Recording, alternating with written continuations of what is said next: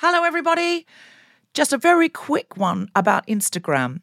If you're on it, Meta, the parent company, is reducing the number of political posts visible to users on their feed. This is a real thing, not a hoax.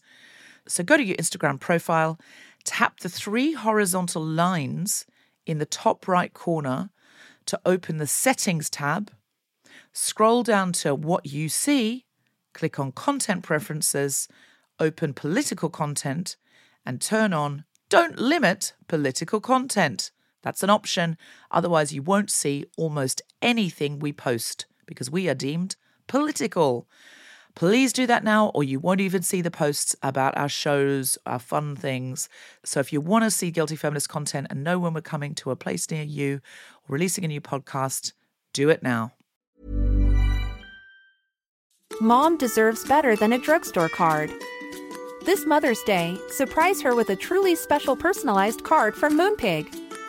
Add your favorite photos, a heartfelt message, and we'll even mail it for you the same day, all for just $5. From mom to grandma, we have something to celebrate every mom in your life. Every mom deserves a Moonpig card. Get 50% off your first card at moonpig.com. Moonpig.com. Mom deserves the best, and there's no better place to shop for Mother's Day than Whole Foods Market. They're your destination for unbeatable savings, from premium gifts to show-stopping flowers and irresistible desserts. Start by saving 33% with Prime on all body care and candles. Then get a 15-stem bunch of tulips for just $9.99 each with Prime. Round out Mom's menu with festive rosé, irresistible berry chantilly cake, and more special treats. Come celebrate Mother's Day at Whole Foods Market. Ryan Reynolds here from Mint Mobile. With the price of just about everything going up during inflation, we thought we'd bring our prices down. So to help us, we brought in a reverse auctioneer, which is apparently a thing. Mint Mobile unlimited premium wireless. Ready to get 30, 30, bit to get 30, bit to get 20, 20, 20, bit to get 20, 20, bit to get 15, 15, 15, 15 just 15 bucks a month. So, Give it a try at mintmobile.com slash switch. $45 upfront for three months plus taxes and fees. Promo rate for new customers for limited time. Unlimited more than 40 gigabytes per month. Slows. Full terms at mintmobile.com. Hello, Guilty Feminists. This is Deborah with a few announcements. Thanks to everyone who came to Campus Christmas. What a wonderful show for an incredible cause. It's not too late to donate to the Say It Loud Club if you couldn't come. One more show before Christmas King's Place, two episodes on Wednesday, the 14th of December. Back with a bang in the new year with four shows at Soho Theatre. On Wednesday, the 4th of January, we're having a very special town hall where we try and solve a problem together and you can come up and take the mic. On Thursday, the 5th of January, we're having a special. Uh, Shappi Khorsandi and I are co hosting a special about the terrible situation in Iran. And on Friday, the 6th of January and Saturday, the 7th of January, guests to be announced. Thursday, the 26th of January, we are back at King's Place. Sunday, 29th of January, we're at the Rose Theatre in Kingston. For more details and to book, go to guiltyfeminist.com. Join our Patreon to support the show and get ad free episodes and more besides. Leave us a five star review on Apple Podcasts if you don't mind. And now, back to the show. Hello, Christchurch.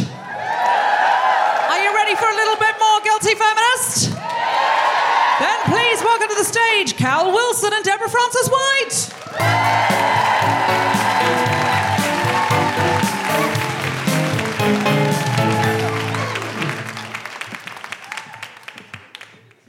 I've got so much trouser to adjust as I sit down. They're so great. They're so great. Cal Wilson, it's hmm. been too long since I've seen you. Two and a half years. Now, the last time I saw you, It was a long interval. February 2020, you and I went on tour together. We did lots of dates together. The last dates were in New Zealand. We did Christchurch, uh, Wellington, Auckland, I think. And I remember the show. Was, we did a show at the Wellington Arena, and there was this thing called COVID in the news. And there was Yeah. some jokes about it. It was Yeah. like, but not like mean jokes, but like, you know, it was, it started on a cruise ship or something. You know, we'd, we'd heard this, you know, thing about a cruise ship. And we did a, remember we had that vibrator on the stage that Grace referenced before? Yes. And uh, there was, There's Grace remembering it again. yes. Uh, and it was all really fun, and we had such a good time in New Zealand. We said, right, Grace said, we've got to come back here. And uh, she said, I'm going to come back here on tour as soon as possible. And I said, I think I'm going to come back to Australia and New Zealand a second time this year. I think we should tour twice because that's how good the tour was. And uh, we did this final big show. I think it was, it was, the I think it was the final one might have been Auckland, but the, the biggest show was Wellington. And then we got then we go on. There was a moment in Auckland where um, we had been uh, asked, invited to the Sky Tower to um, have drinks, and Deborah did this amazing job of blagging our way into a private party. Like she did this incredible job of like talking us up the Sky Tower into this private party, but it was for Deborah. And we didn't know until after she'd convinced them to let her in that it was, oh no, that was for us anyway. But did I crash my own party? crashed your own party. Like Did I crash the VIP room at my own You party? like it was That an amazing like me. job. Like even if it had been for someone else, we would have got in. But you did put more effort in than you needed. strictly needed to get into my own party. I do remember that. There was a, a guilty feminist listener who was such a big fan of uh, the show, and she worked for the Sky Tower at the time. Yes. So uh, we got fancy night in a suite and a. You and got we fancy night in a suite. Oh, suite. sorry, sorry. I got a fancy night a suite, and we yeah, she threw us this party at the top of the Sky Tower, private party with hmm. free booze and stuff. If you're listening, Sky Tower, she's left now. She's no, she's gone to do a feminist job. She went. She was like, she felt so inspired by the you know the show and everything. She just said, I, I can't do hospitality anymore. I'm going to go and do something feminist. Which, I mean, I'm all for. But she's left hospitality, and there's no more VIP parties for us. So if you're listening and you're in hospitality and you're thinking, oh, Deborah needs more private parties. But but what she needs is a party that she feels she's earned. So like you've got to, even if it's for her, you've got to pretend it's not. You've got to be like, oh no, this is for Joe Rogan. oh oh no, this is a private party for Jordan Peterson. And then Deborah blags away. Surprise, we're all feminists. I cannot imagine me uh, ever wanting to crash the Joe Rogan hour party. Can you imagine the grim men who would be in that party? And listen, I listen. I love men. I, may, many men. I don't want to be like oh, straight white men. You know, like I've got so many, so many. You know, some of my favourite husbands are straight white men. A lot of my favourite David Attenboroughs are straight white men. You know, like it's not that at all. It's just that the men who listen to Joe Rogan and would bother to show up for the party. I mean, what a crossover episode, though. Really, like We have take- done some crossover episodes, like with really. with Joe Rogan. no, no, no. 'Cause With imagine things that, that like would no take- such thing as a fish, or you know, we're doing ones with Brown Girls Do It Too. I haven't thought of doing one with Joe Rogan. I might approach him just to see. I mean, wouldn't it be something? It might be worth doing. You It know. would it would probably take in the population of the entire world. We look. I could win him over. Maybe. So- I, I just like envisaging you with like a little little piece of chocolate in your hand and just holding it out with your hand, your fingers flat, like you know when you when you're at Willowbank. And his little waffly nose, like, "Oh, what's this? Do you think I could get Joe? Do you think I could get Joe Rogan with with treats? Maybe I don't know. I was visualizing a donkey then, but Joe Rogan, if you're listening and you would like a treat of any sort, slash you want to do a crossover episode with me, I'm I'm I'm open to it. I'm all about building bridges, and if I could build a bridge to Joe Rogan and lure him over it, I absolutely would. I think my chances are minimal. I'll be honest. He's making a lot of money being Joe Rogan.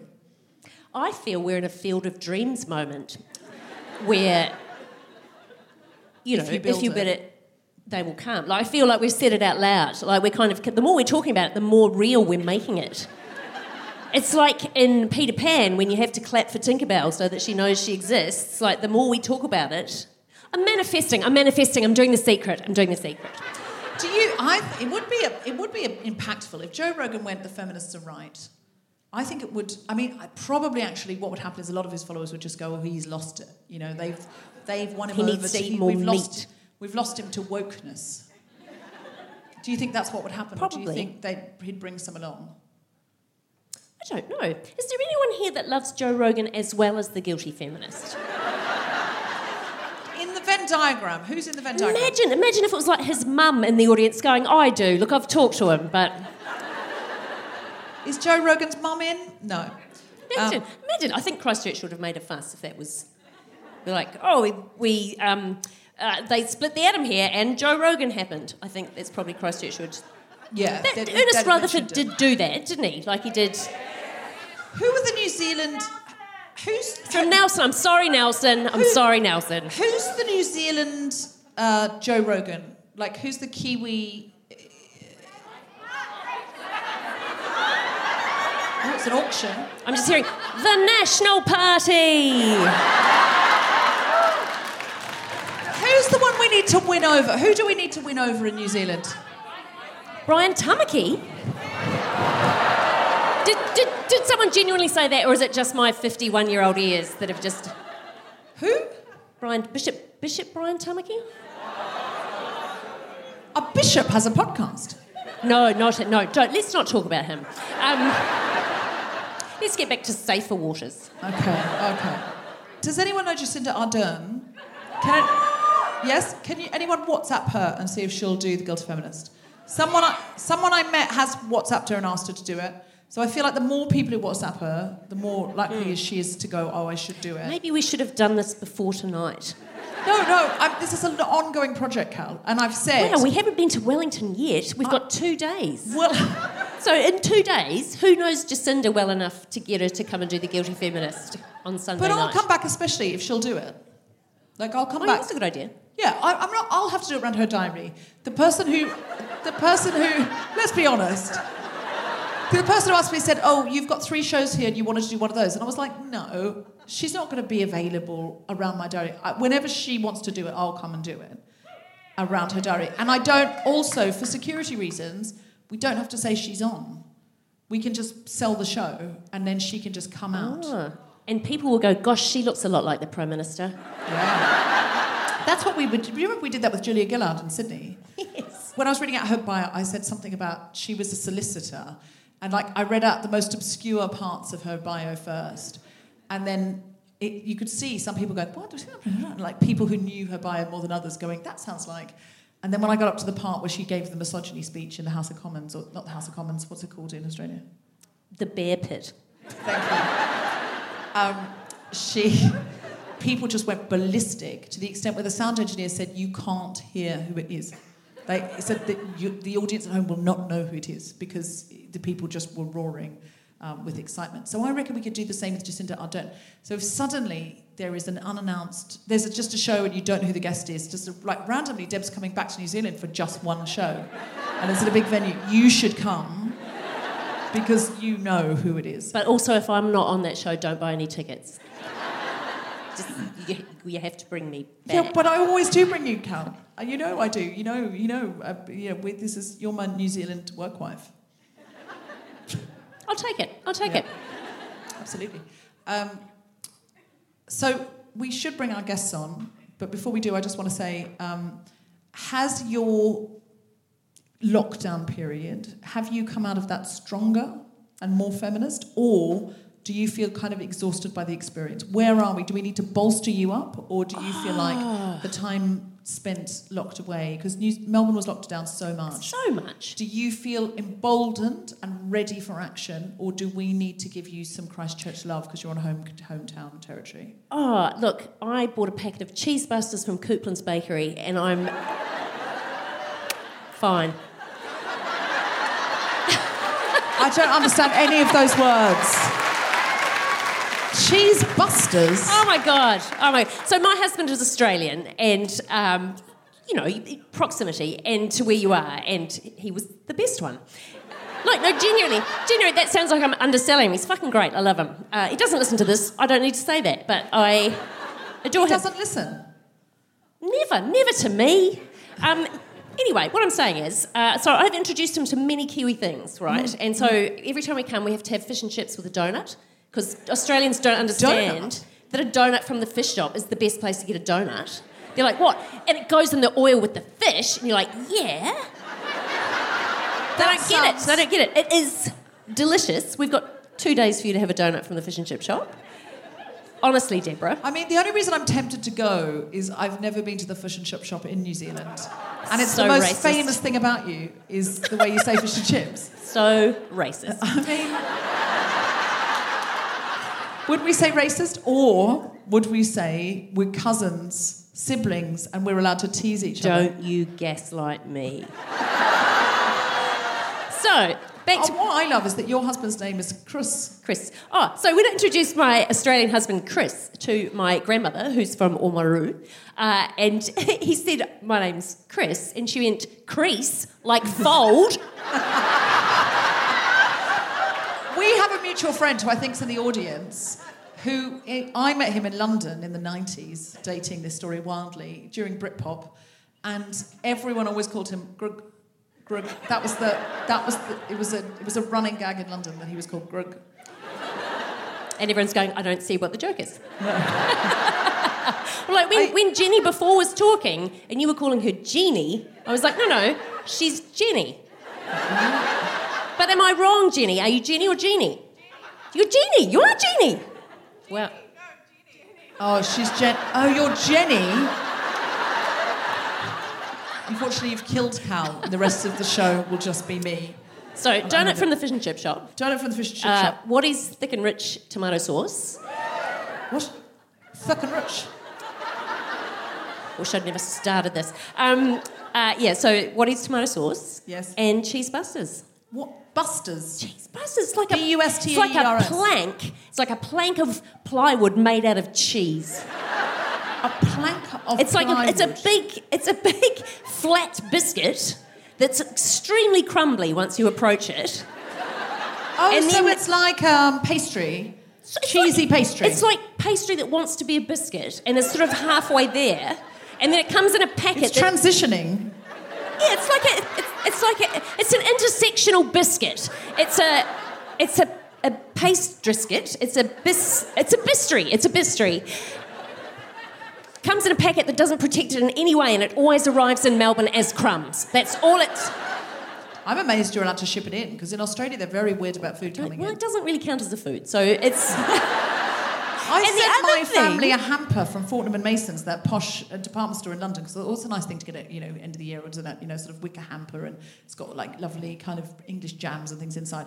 They they stole the wicker hamper at customs because they said it might have termites in it or something. Oh, it might have And- termites, or we might have a picnic. Yeah, and they they opened all the marmalades and stuff like that and searched them for. Does, does Paddington Bear work at customs? Yeah, it was unbelievable, unbelievable. And the way sometimes when you come in, if you have anything that sort of could have could be food, even a small child, they'll be like, If it's got like jam around its mouth or yeah, something. or just that child could be cooked and eaten, you know, that kind of thing. They're very, they're very. I, uh, I came back from the UK at the beginning of this year and I ran through the Fortnum and Mason's bit. I was, I was late for the plane and I ran through and I grabbed these because Fortnum and Mason, Mason posh, fancy English food. And so I grabbed like these tubes of biscuits that were beautifully designed and like, oh, what lovely tins, they must be delicious. And I brought them to my mum and dad. And because I was so panicked about nearly missing the flight, I chose shortbread flavoured with rose and flavoured with violet. And we tried them the other day, and it was like uh, nibbling an old lady's drawer. It was, it was like like we'd opened a medicine cupboard in an elderly person's house and just bitten things inside. It was.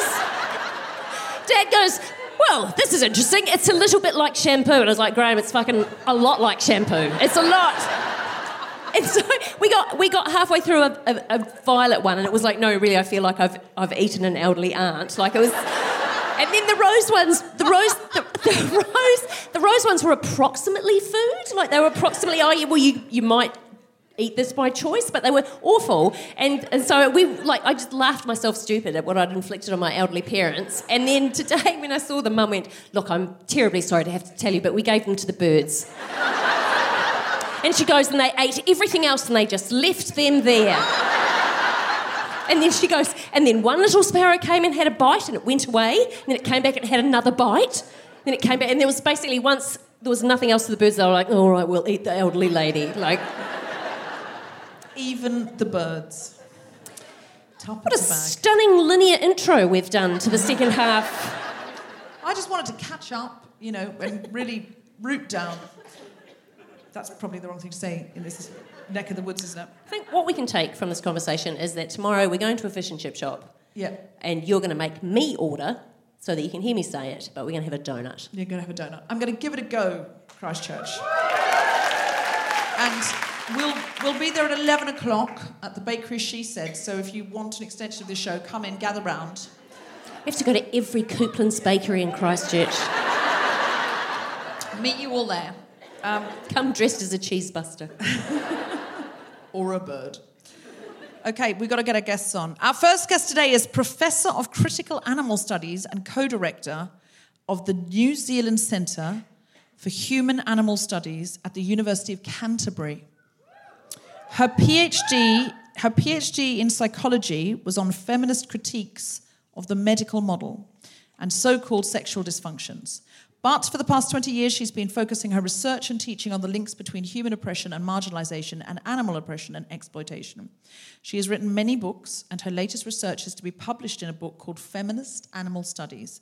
And it examines how female animal bodies have been used in sometimes painful experiments in pharmacological research aimed at finding drugs for women that will be as profitable as Viagra was marketed to men. Please welcome to the stage the incredible Annie Potts.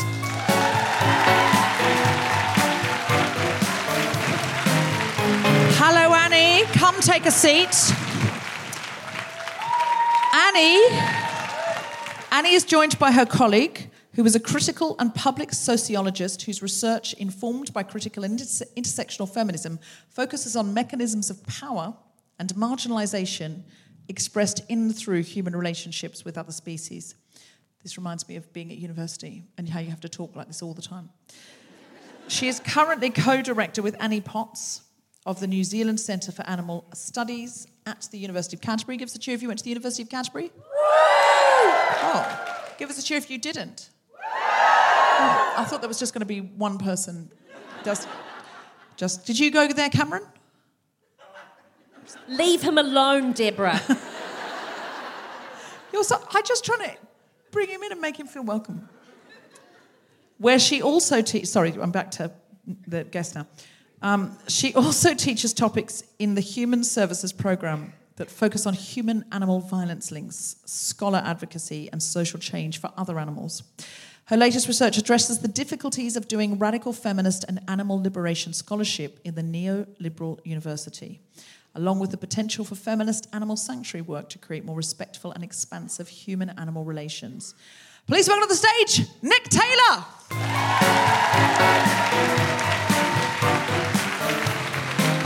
Hello, Nik. Hello, Annie. Hello, Nik. Um, now, already, just from reading your biogs and the, you know, the research I've done about you, um, I already feel less feminist in your presence. Um, first of all, give us a cheer if you're a vegan. Okay, so we've got we've got some we've got some. The vegans are very loud, but not very many in number. Um, always a small. I mean, there, there's more vegans in this room than there would be at Joe Rogan's show. And I think I, I want credit for that. Yes. I don't know why I deserve it, as I myself am not vegan. But I feel I've drawn an audience in that's that's likely to be vegan. Just give us a cheer if you're more plant-based now than you were when you started identifying with feminism or started listening to this podcast. Yeah, more people. I've, I'm definitely more plant-based than I was, and I aim to be more plant-based.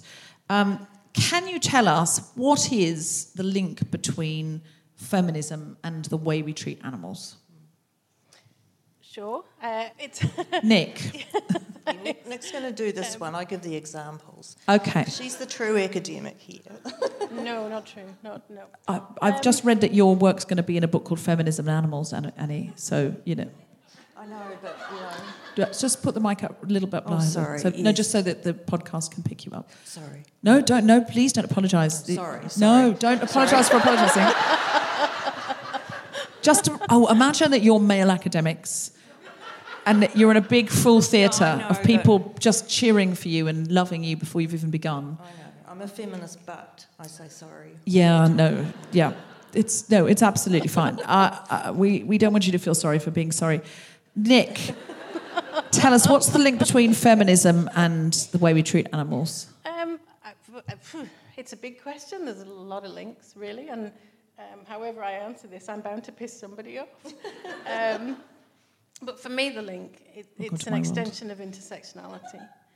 So um, it's an outgrowth of kind of eco-feminist ideas from the 1970s, where um, we became aware that the the oppression of nature and the oppression of women were linked, that the mechanisms that allowed us to, to normalize one allowed us to normalize the other.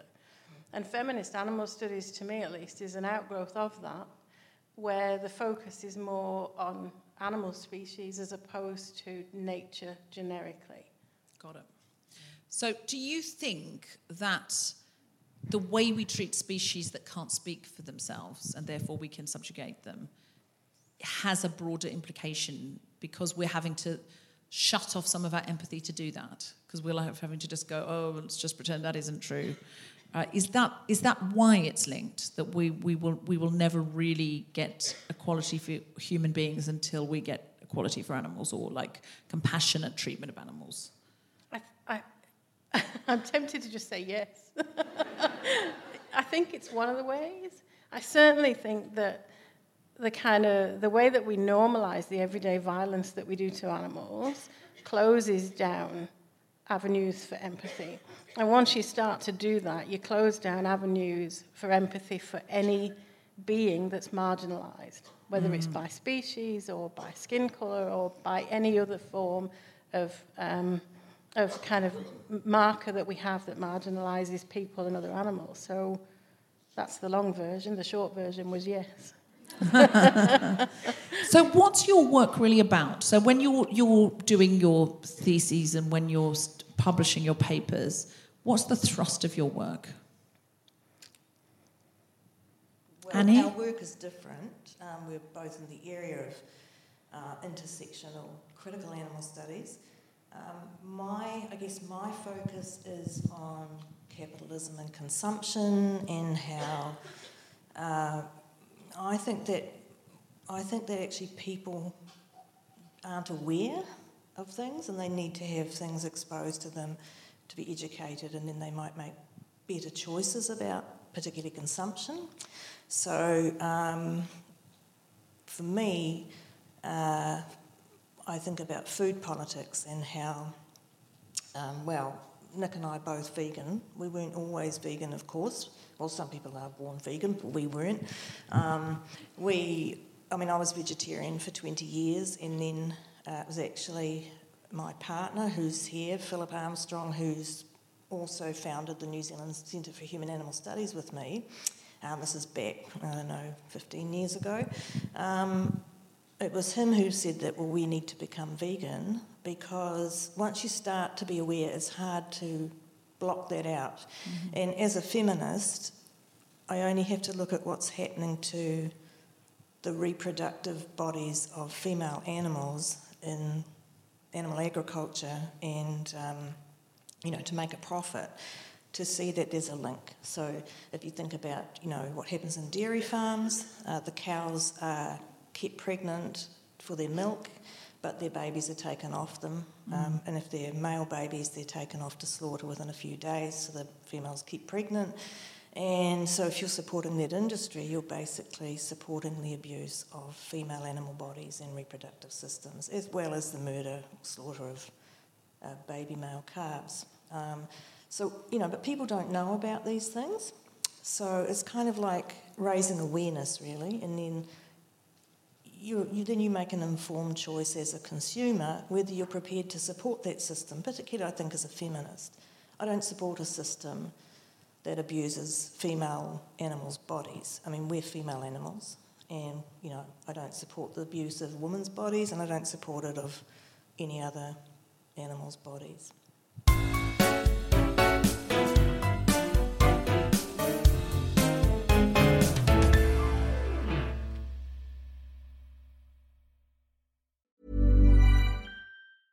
Mom deserves the best, and there's no better place to shop for Mother's Day than Whole Foods Market. They're your destination for unbeatable savings, from premium gifts to show-stopping flowers and irresistible desserts. Start by saving 33% with Prime on all body care and candles. Then get a 15-stem bunch of tulips for just $9.99 each with Prime. Round out Mom's menu with festive rosé, irresistible berry chantilly cake, and more special treats. Come celebrate Mother's Day at Whole Foods Market. Mom deserves better than a drugstore card. This Mother's Day, surprise her with a truly special personalized card from Moonpig. Add your favorite photos, a heartfelt message, and we'll even mail it for you the same day, all for just $5. From mom to grandma, we have something to celebrate every mom in your life. Every mom deserves a Moonpig card. Get 50% off your first card at moonpig.com. Moonpig.com.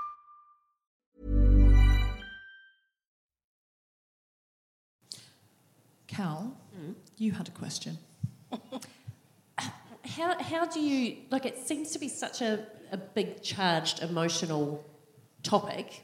You know, and like like when you say you're vegan, you you immediately invite an attitude from other people. Mm-hmm. How do you how do you educate people without there being defences up from like I'm, I'm a meat eater mm-hmm. and it's confronting here like I, di- I didn't know a bit that cows were kept pregnant and then like I had no idea about that until really recently Yeah. so how like what are the challenges of trying to communicate those ideas without either side of the conversation mm. being defensive mm.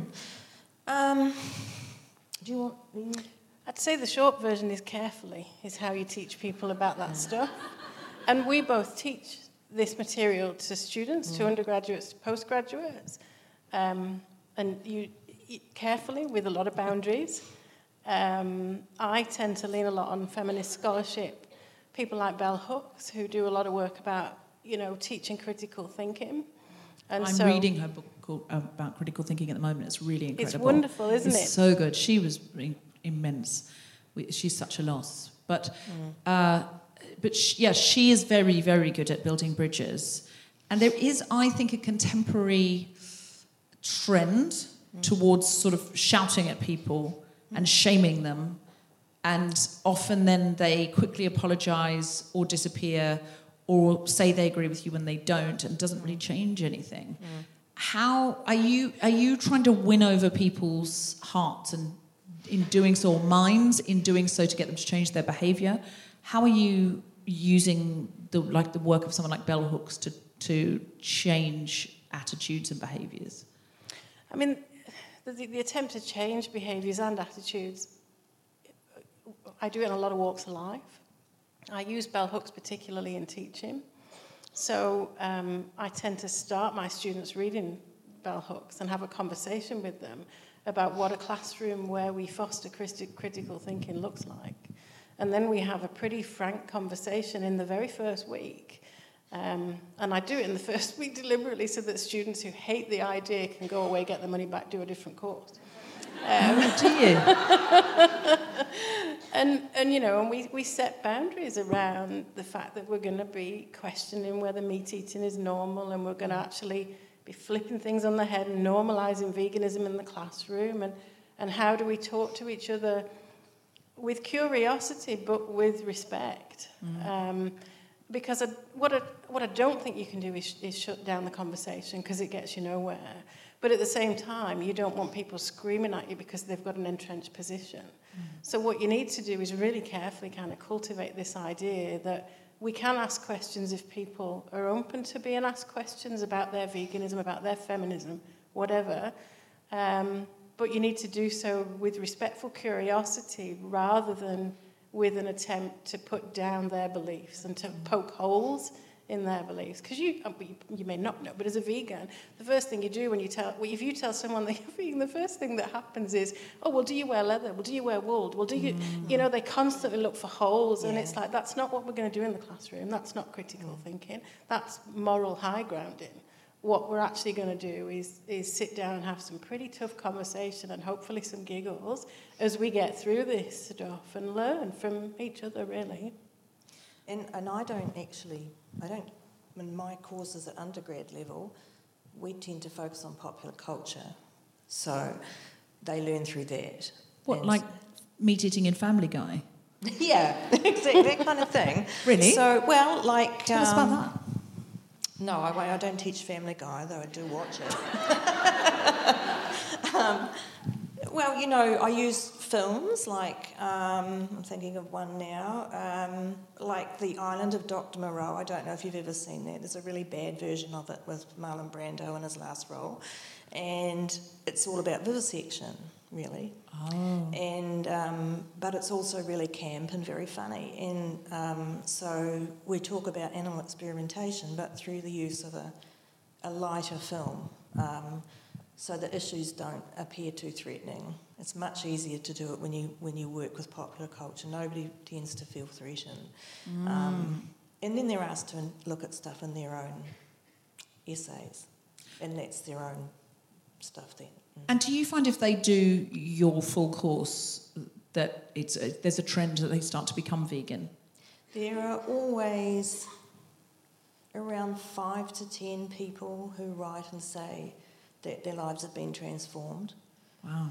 Yeah, but mainly because, I mean, honestly, it's really just because we're teaching things that they didn't know about. It, we don't say to them, do this, you must do this, and you must be like that. I mean, I call that vegangelical. And, you know, nobody likes a fundamentalist Christian and they don't like a fundamentalist vegan. so, you know, we don't want to be fundamentalists. I'll be honest, you two are a lot more fun than I thought you were going to be. I mean, I read about your thought. They're very important. I mean, I asked for you to come on the show, um, and I thought this is important, and we need to hear about it. And they're, their world experts, they're here in Christchurch. We should absolutely have them on. But I didn't think you were going to be as much fun at all. I thought it was just going to be a bit sad and a bit serious. And every time we make a joke, they're going to look at us like, "Why? Why are you laughing? There's no need for laughing." So I'm loving you. I'm loving you. You're so reasonable. Well,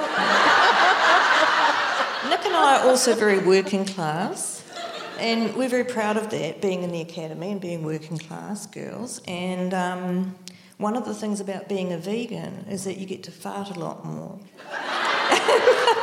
being working class, we love that opportunity. Not at all where I thought it was going to go. Um, tell us about the. I, I, I hesitate to do this now because we're having such a good time.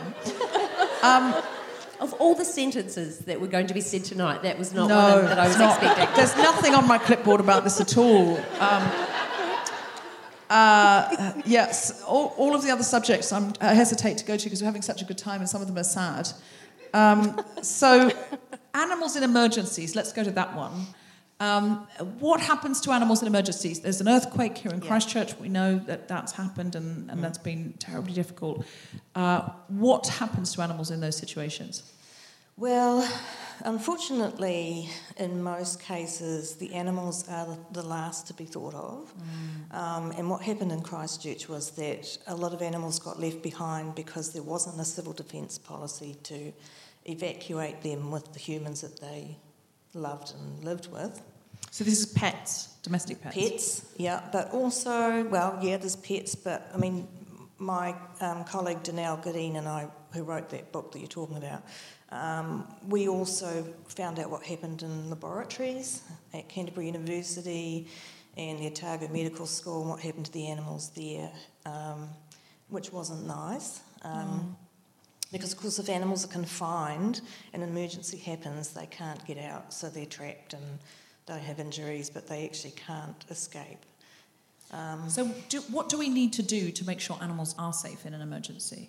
well, I think we just need to ensure that our emergency policies are Include improved. animals. Include animals, absolutely, and um, and that has changed in New Zealand since the earthquakes. Um, there was a group that I was part of for a while called the National Animal Welfare and Emergencies um, Advisory Group, which advised government to change the policy because before animals had not been anywhere in it.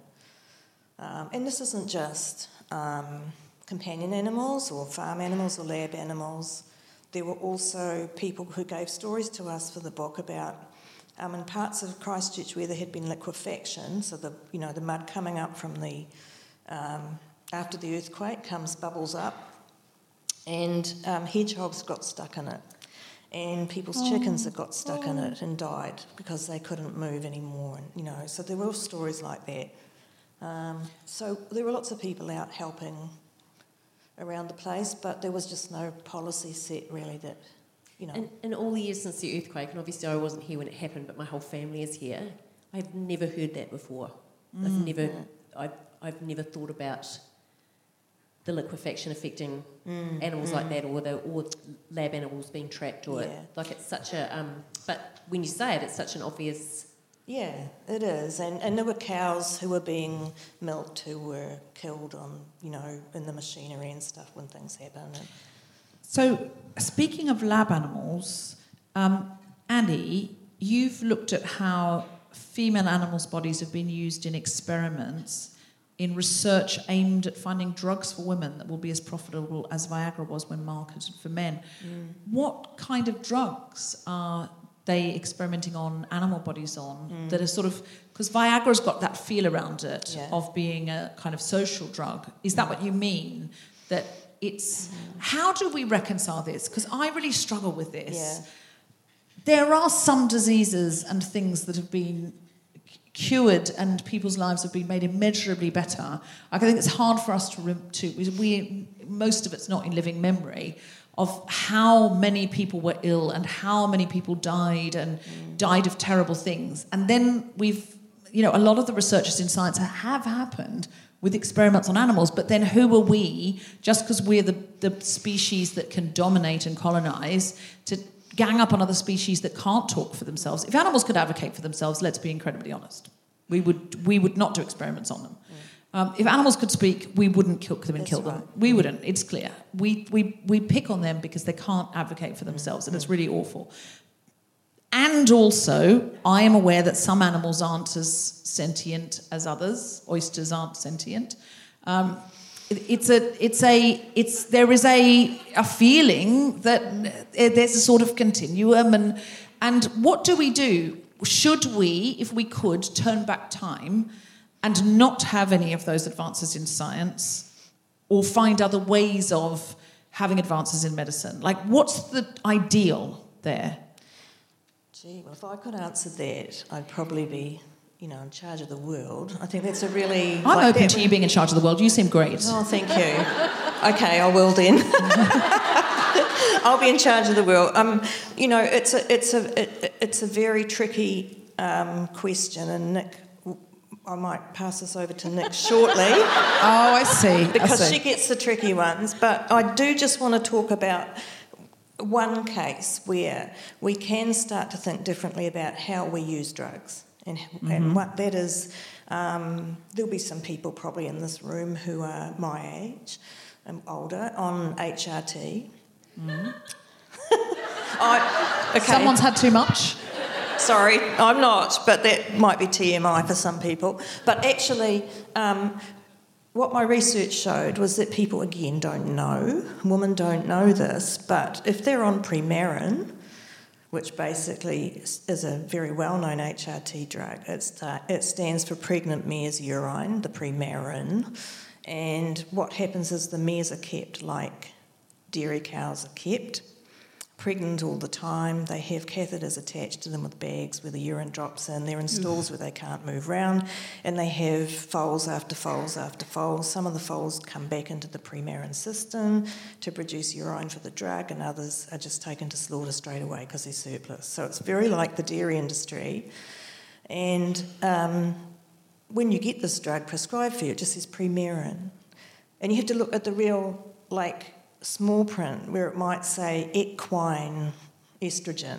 But, you know, not everyone knows what equine means. And um, so, as So if you're on Premarin, you're having horse hormones, basically. you are having, well, not just horse hormones, but you're having cruelly made, very cruelly Yeah. made horse hormone as your replacement therapy. And I presume a lot of women here, or people here, would not want that. No. So you Is there a way to do that kindly? Is there yes, a way? yeah, the synthetic hormone replacement therapy. so, So, why you just are we ask doing that to horses? because people make a profit from it.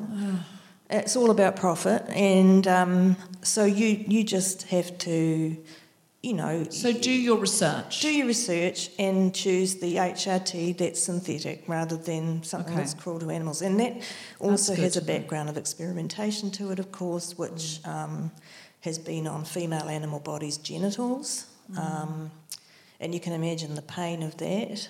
Um, but pain in mice or rats is not even registered in medical science because they're not interested in the suffering of the animals, they're interested in the drugs that they can make for profit.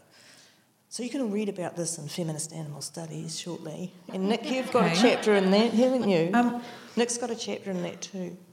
Nik, your, is your chapter on the link between um, cruelty to animals and domestic violence? Not the one in that book, no. But I do do a lot of research um, in that area. And what's the link between those things? Um, I mean, there's a there's a practical link in that um, those who, if if abuse is occurring in a family between two adults, and there's an animal, a companion animal in the family, chances are that animal is involved in the abuse somehow.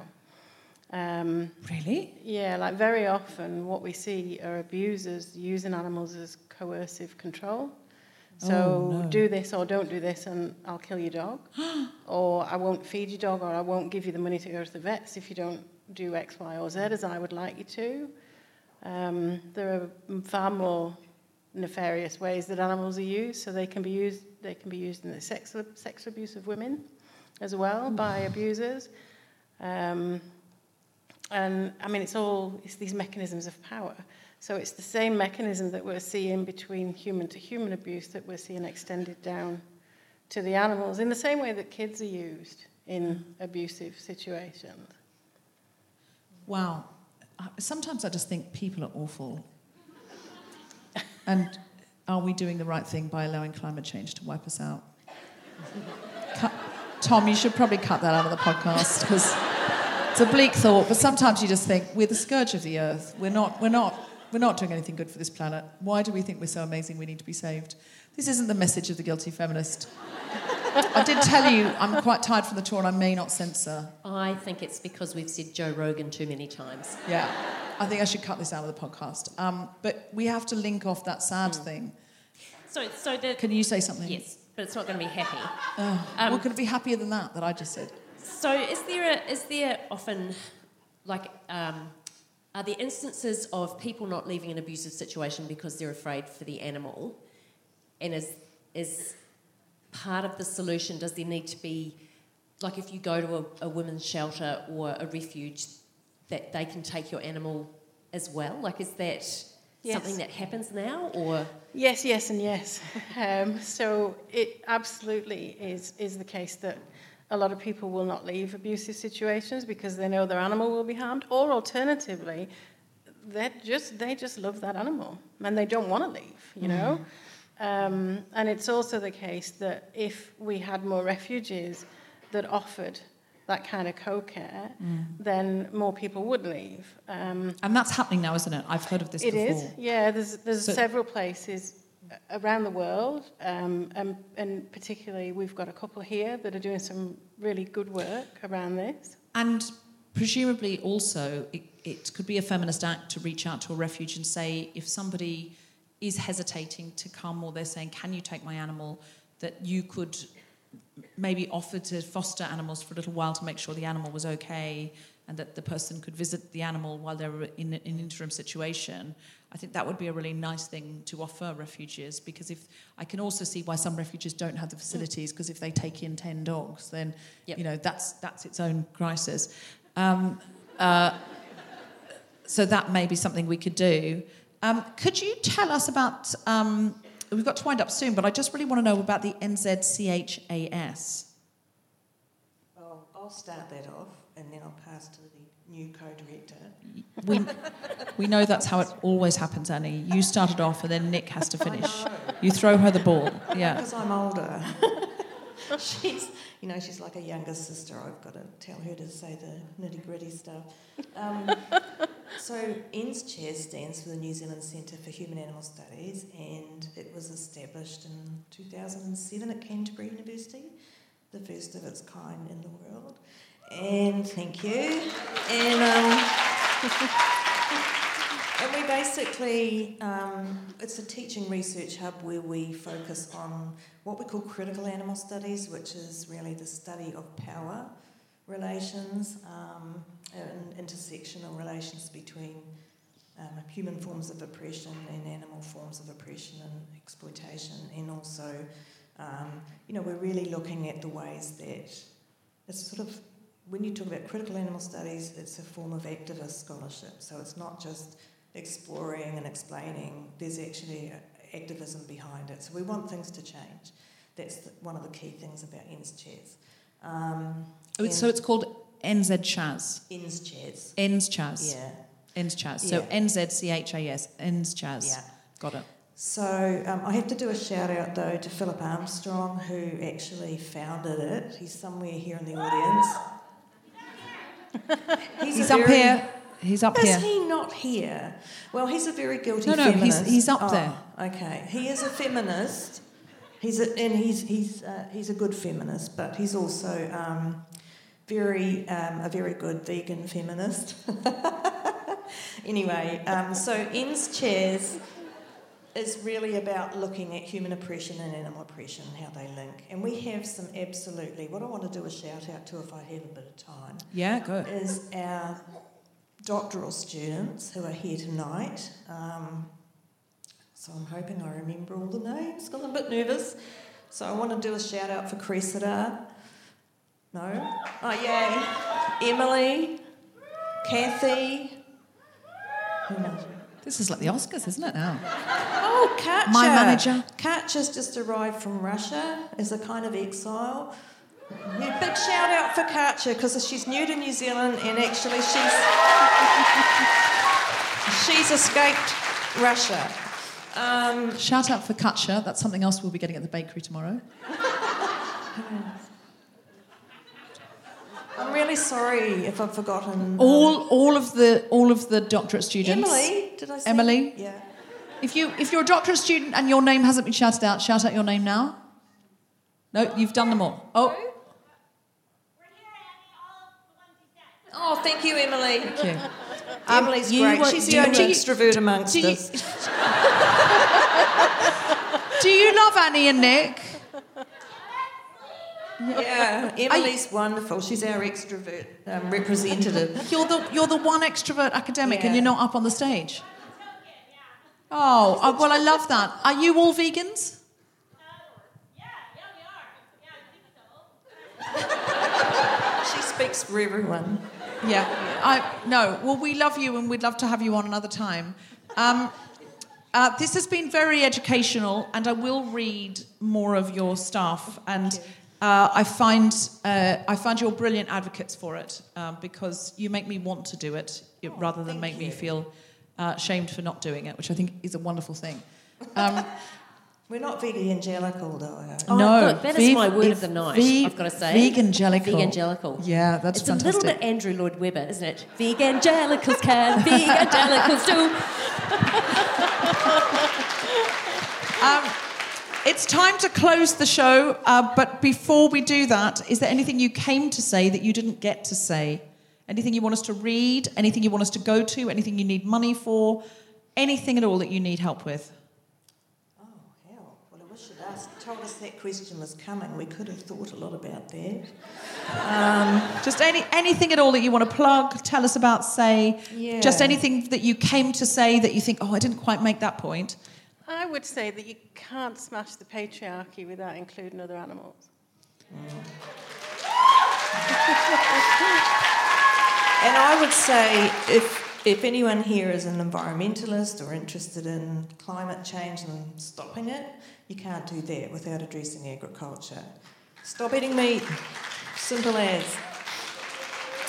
Um, we had uh, the uh, head of the Environment Council on, and she said the three things that we we can do. You know, governments need to do stuff, corporations really need to do stuff. But she said there's one thing that we can all do. She said three things no one wants to do. She said don't have children, don't fly on planes, and don't and don't eat animals. And uh, so uh, my thing is two out of three. Everyone's got to do two out of three.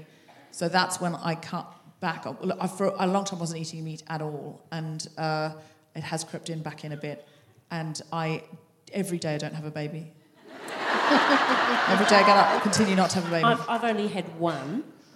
I've had one, but I'm not going to have any more. Well, if you're not having one today, that's the best you can do.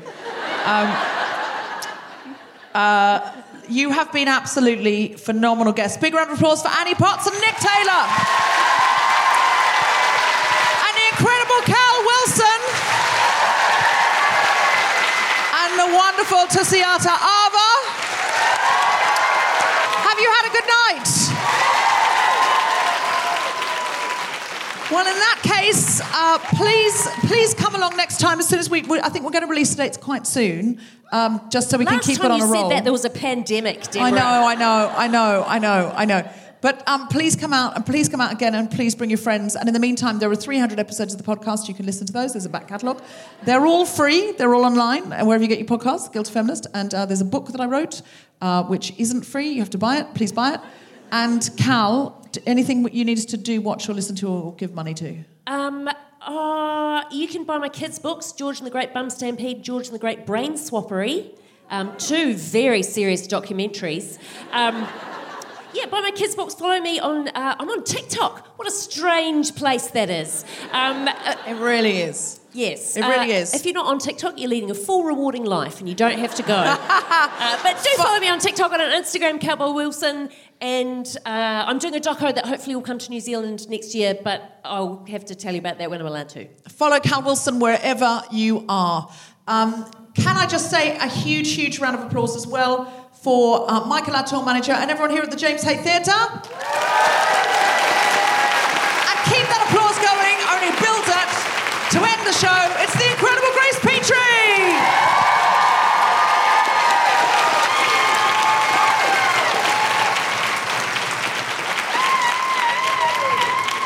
Here I am. How do you feel about singing along, Christchurch? Uh,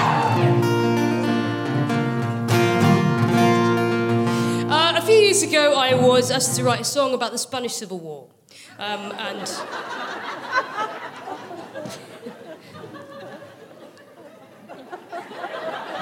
No one's ever It laughed at quite left field, Grace, to be fair. Yeah. Well, I mean, it, that wasn't the end of the story. That was a comma, but you threw me off with the laugh. Um, but I was. I was asked to write a song about the Spanish Civil War. I didn't know anything about the Spanish Civil War, and I went away and I read about it, I learned about it. Um, and the reason I didn't know anything about it is because they don't teach us about it in schools, right? Um, and, uh, and I wrote this song because I was asked to write a song about it, but uh, this is where it comes, this is where the relevance comes in, right? With everything that we've been talking about here, this is the song that I wrote, and it ended up being about more than just that one subject. It was about uh, trying to make a better world for our children than the world we inherited, right? I think as long as we're trying to do that, uh, I'm realizing as I'm saying this, your whole thing was about not having children and how we need to not have children.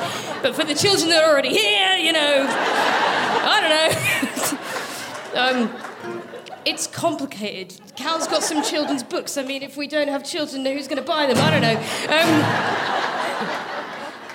where I'm going with this is this is a song about making a better tomorrow, right? And it's got a sing along chorus, it's got a line where you're just gonna, I'm gonna shout, uh, stand up today, and you're gonna reply, save tomorrow. Are you with me, Christchurch? So it goes, it goes like this stand, stand up today that we might save tomorrow. Amazing. It's like three of those in the chorus, and what we do is we're just gonna keep singing until the patriarchy falls. Uh, are you with me? Good.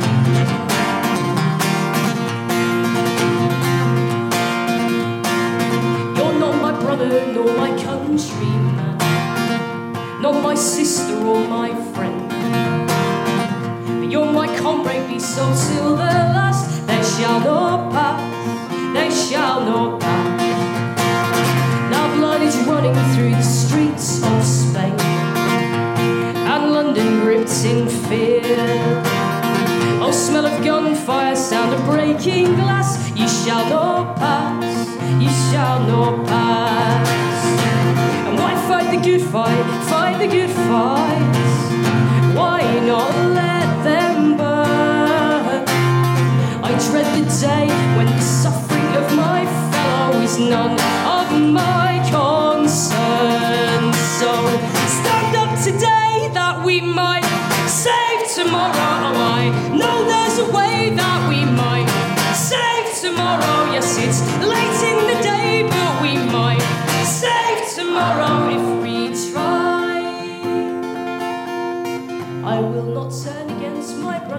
For his creed or for his colour, nor the one he takes his lover or his class. You that beckon me that way shall not pass.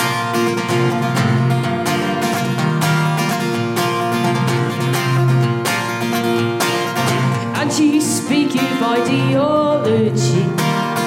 You speak of people like they're pawns. Whose motives lie neath frosted glass. You shall not pass. In the name now of humanity. Not left nor right, not black nor white. It's tear that fascist flag now from its mast. It shall not pass. It shall not pass. And why fight the good fight?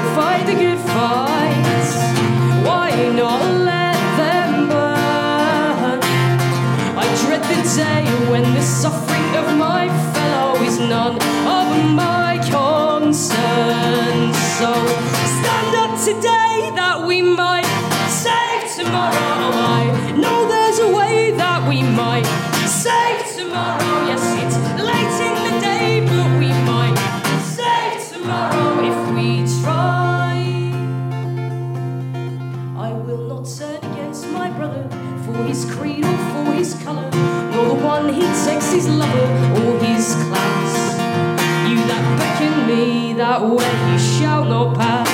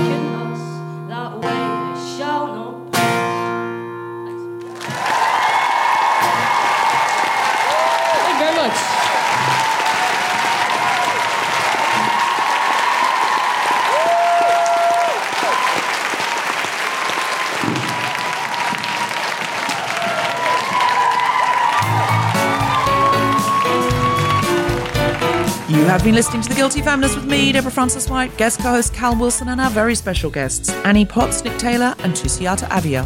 Music was by Grace Petrie. The Guilty Feminist theme tune was composed by Mark Hodge, and the producer was Tom Salinsky for The Spontaneity Shop. Thanks to Michael Hayes, Bone Presents, and everyone at the James Hay Theatre, as well as all of you for listening. For more information about this and other episodes, visit guiltyfeminist.com.